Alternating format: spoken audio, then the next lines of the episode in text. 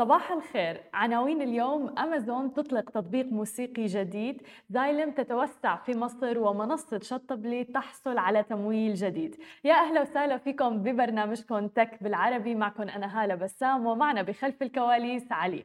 خلونا نبدأ أخبارنا لليوم مباشرة ونحكي عن أمازون. تطلق أمازون دوت كوم تطبيق صوتي مباشر ومصمم لإعادة اختراع الراديو من خلال السماح للأشخاص بأنه يصبحوا منسقي موسيقى مع أيضا تشغيل الأغاني والدردشة مع المستمعين. رح يكون تطبيق Amp متاح يوم الثلاثاء في متجر تطبيقات أبل وقالت بالإضافة إلى ذلك أمازون في بيان لها إنه المستخدمين رح يكونوا قادرين على الوصول إلى كتالوج موسيقي يتضمن عشرات الملايين من أغاني Universal Music Sony Music Entertainment و Warner Music أيضا والأغاني التابعة لشركات مستقلة أيضا. رح يكون التطبيق اللي ما يزال في مرحلته التجريبية متاحا فقط بالدعوة أو عبر ال invitation في البداية. ورح يتطلب رمز وصول رح تقدمه أمازون من خلال قائمة انتظار على قنواتها الاجتماعية وفي نشرتها الإعلامية أيضا.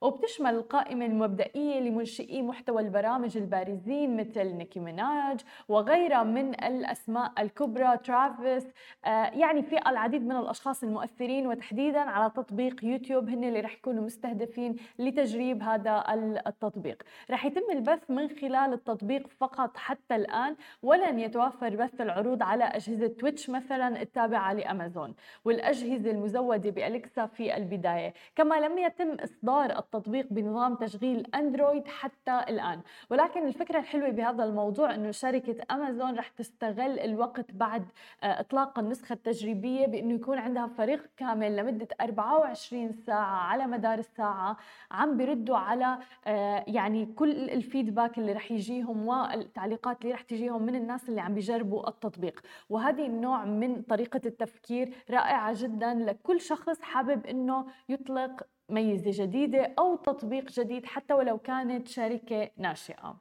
أما إذا بدنا ننتقل إلى ثاني خبر معنا لليوم فخلونا نحكي عن شركة عالمية عم تتجه إلى مصر الآن.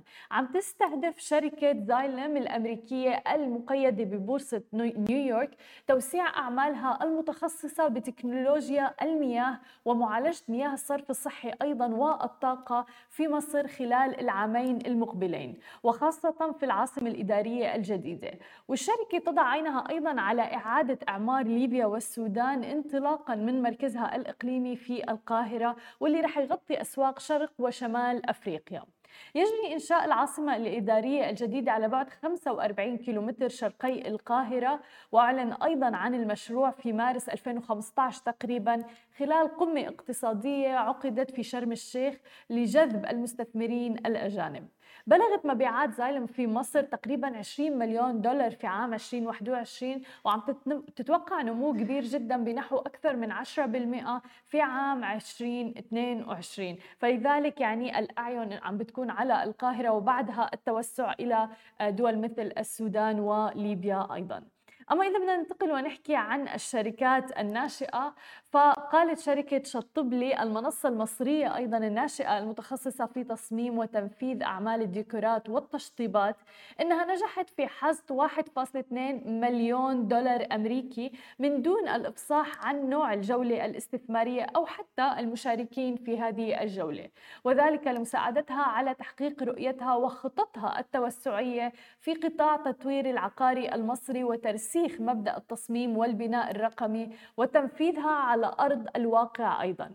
تأسست شطبلي عام 2021 بواسطة رجل أعمال مصري مصطفى عامر لسد فجوة كبيرة عم بيعاني منها السوق العقاري بسبب التأخر في تشطيبات الوحدات السكنية وأيضا عدم وجود سوق منظم لها وفقا للبيان وما أشاره في البيان. عم تستهدف المنصة سد تلك الفجوة من خلال تقديم حل تقني لمشكلات تصميم وتنفيذ أعمال الديكورات بالإضافة إلى ذلك التشطيبات اللي عم بتواجه العملاء داخل السوق العقاري المصري. بحيث يعمل هذا الحل على خفض الفترة الزمنية وخفض التكلفة أيضا ورفع معدلات الجودة. وبتعتمد منصة شطبلي على واجهة مستخدم سهلة وبسيطة جدا بتتيح للعملاء اختيار التصميمات وخامات التشطيبات بالإضافة إلى ذلك الديكورات الخاصة بوحداتهم السكنية عبر خطوات بسيطة جدا لتقوم بعدها بعرض الأسعار بدقة متناهية على حد وصفها. حيث تتم تلك العملية في دقائق قليلة جدا بعدها طبعا بتبدأ أعمال التنفيذ في فترة أقصاها 90 يوم فقط. ورح توفر المنصة لعملائها عدة حلول للدفع بالتعاون أيضا مع المؤسسات المالية المصرية. عم نشوف أنه العديد من القطاعات عم تتجه نحو التكنولوجيا. يمكن نحن متعودين من زمان أنه مواضيع لها علاقة بالديكور وغيرها أنها تكون موجودة نروح عند شخص أو مهندس يجي يشوف المكان وبعدين يشتغلوا على مواضيع التشطيبات وغيره. وتحديدا حتى الأمور اللي لها علاقة بالعقارات وال يعني العقارات على عظم اللي ممكن الناس تستثمر فيها وغيره. ولكن عم نشوف إنه حتى هذه القطاعات عم تتجه نحو التكنولوجيا الآن وعم بتكون بطريقة سهلة وسلسة جدا حيث الناس ممكن يدخلوا على website أو تطبيق معين ويحصلوا على كل المعلومات اللي هن بدهم إياها أو الخطة اللي بدهم إياها ويتم الدفع أيضا اونلاين هذا أيضا أمر جدا مهم إنه العملية كاملة تتم اونلاين من A to Z يعني لحتى يكون في أريحية وتكون طريقة سلسة وسهلة جدا للعملاء وبالتالي جذب عملاء أكثر. هذه كانت كل أخبارنا الصباحية لليوم. لا تنسوا تتابعونا على كل مواقع التواصل الاجتماعي الخاصة بسماشي TV تسمعوا البودكاست تبعنا وتنزلوا ال application نهاركم سعيد جميعاً.